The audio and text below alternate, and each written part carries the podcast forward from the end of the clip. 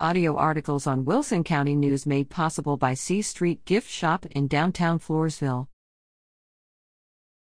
Floresville powerlifters take third in Buda.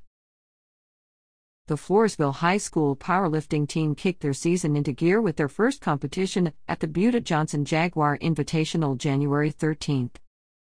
The girls and the boys teams each placed third.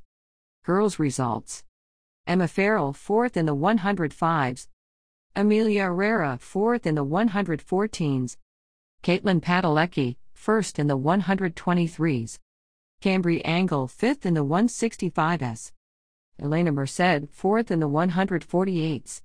Sky Cuevas, fifth in the 148s. Gabby Honesto, second in the 220s.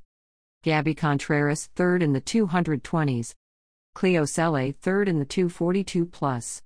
Paola Martinez, fourth in the 242 plus. Boys results. Lee Cruz, first in the 123s. Exodus Acevedo, second in the 308s.